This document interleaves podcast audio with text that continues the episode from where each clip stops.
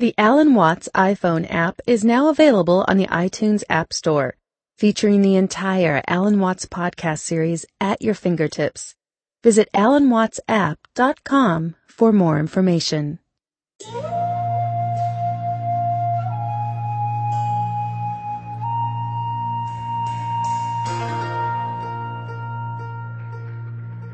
Now, when I was a boy in school, I'll go back to this because my experience may not be, I don't know how typical it would be of children brought up in the United States in a religious environment. But my experience in England was quite fascinating. About, you know, when one is baptized as a child, and uh, you don't know anything about it, and your godfathers and godmothers are your sponsors, then there comes a time when you are about to enter into puberty when you are confirmed, when you undertake for yourself your own baptismal vows that were made on behalf of you. And in England, confirmation into the Church of England, which is Episcopalian in this country, confirmation is preceded by instruction. And this instruction consisted very largely of lessons in church history, because the British approach to religion is peculiarly archaeological. Uh, it is based on uh, the, the great past, the great Christian saints and heroes. And uh, it's, it's really quite interesting because it somehow associates you and puts you in the tradition of King Arthur and the Knights of the Round Table and all that sort of thing. But the time comes when every candidate for confirmation has a private talk with the school chaplain. And uh, obviously, in every process of initiation into mysteries, from time immemorial, there has been the passing on of a secret. And so there's a certain anticipation about this very private communication. Because you would think if you are being initiated into a religion, what the secret consists of is some marvelous information about the nature of God or the fundamental uh, reason for being and so on. But not so in this case. The initiatory secret talk was a serious lecture on the evils of masturbation.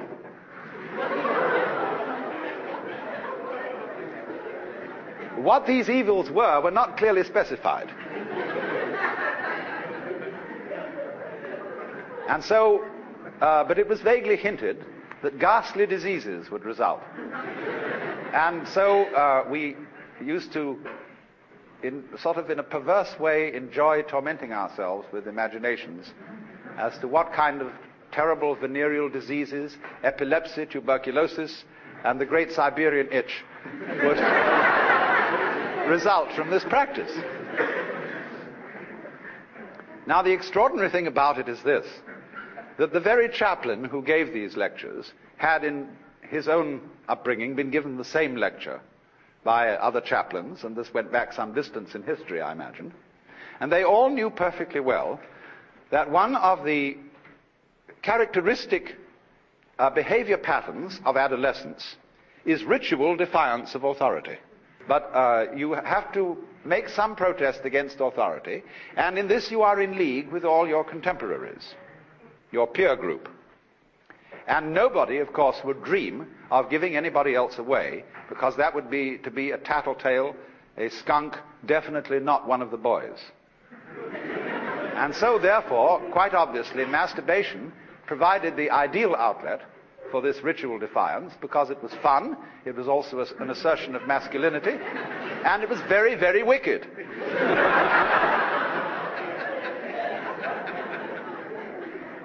So I meditated on this some time as to why the system continued. And I came to the realization that the Christian put down of sex is an extremely mysterious thing. In the religious background of the Western world, we have in the main two traditions one Semitic and one Greek. So far as the Semitic tradition is concerned, the material world and sexuality are definitely good things. Both Jews and Muslims think that uh, God's creation of beautiful women was a grand idea. In the Arabic book, which is their Islamic version of the Kama Sutra, known as the Perfumed Garden, the book opens with a prayer to Allah, which is a thanksgiving, a very full, detailed thanksgiving for the loveliness of women with which Allah has blessed mankind. And in the book of Proverbs, we are enjoined to enjoy our wives while they are young. But uh, on the whole, it is the Semitic belief that sexuality is justified solely for purposes of reproduction of the species. This uh, makes it good in the eyes of God, and sexual energy should not really be wasted for other purposes. That's the limitation put on it. Now, on the other hand, we have a Greek tradition which is peculiar in that it is strongly influenced by a dualistic view of the universe in which material existence is conceived as a trap, as a fall into turgid, clogging matter which is antagonistic to the lightness and freedom of the spirit. And therefore, for certain kinds of Greek religion, among which we must name the Orphic mysteries, the Neoplatonic point of view, and the later Gnostic points of view, being saved means being delivered from material existence into a purely spiritual state. From this point of view, sexual uh, involvement is the very archetype of material involvement. Mater, mother, matter, matter are really the same word. And so the love of woman is the great snare. This is incidentally a doctrine invented by men.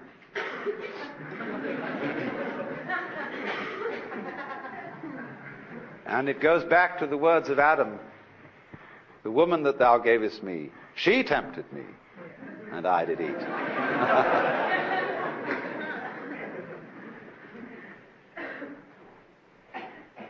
now, in the development of Christian theology, from approximately the time of St. Paul through the beginning of the Renaissance,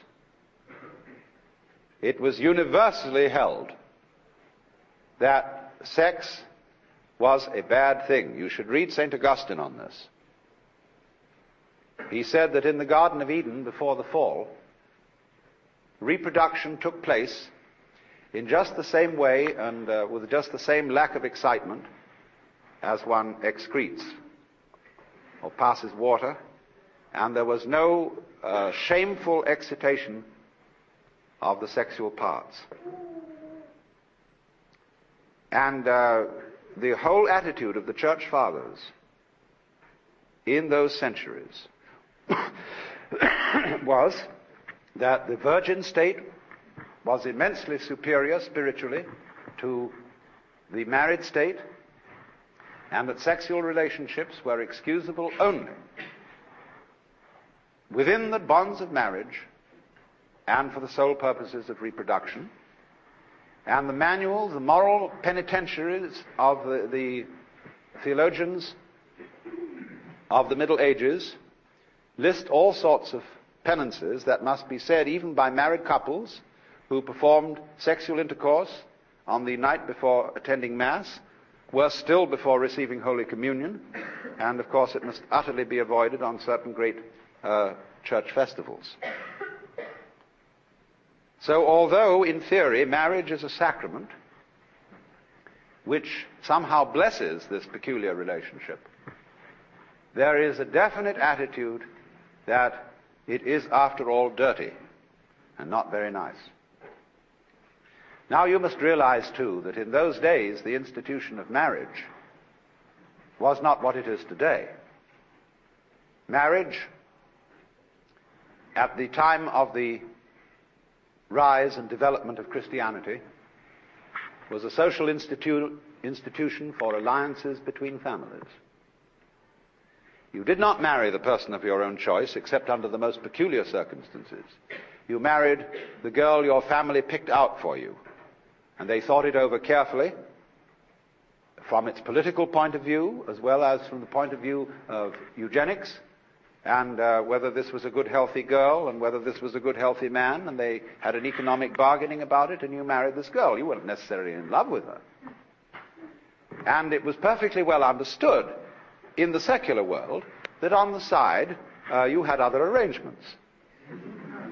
Uh, you had, if you could afford them, concubines, or even second and third and fourth wives. And these uh, subsidiary wives were, um, um, there was a somewhat more choice open to you in getting those than in the first one. First one is definitely a family arrangement. Now that's the context of it. Don't forget that. So what the church was saying was only that woman should be your bedfellow whose marriage has been arranged by paternal authority. The idea of romantic love does not arise in connection with marriage until the troubadour cults of southern France, of Provence, in the late Middle Ages. When there begins to be this idea of the idealization of a woman as the inspiring uh, goddess almost of the knight errant. Dante's Beatrice is the inspiring woman who leads him to heaven. Now, historians are not agreed as to whether the lady loves of the chivalrous knights were in fact their mistresses or whether they were simply idealized women. But the influence of the cult of romantic love on the West was profound. And it brought about a weird combination of ideas. One, the notion of the married state being the only licit relationship in which sexual uh, play might be carried on. And two, the notion that the girl you marry should be the one you've fallen in love with. Two more ill adjusted ideas could hardly be put together. because naturally, when you love someone very much indeed, in the enthusiasm and ardor of youth, you say things that are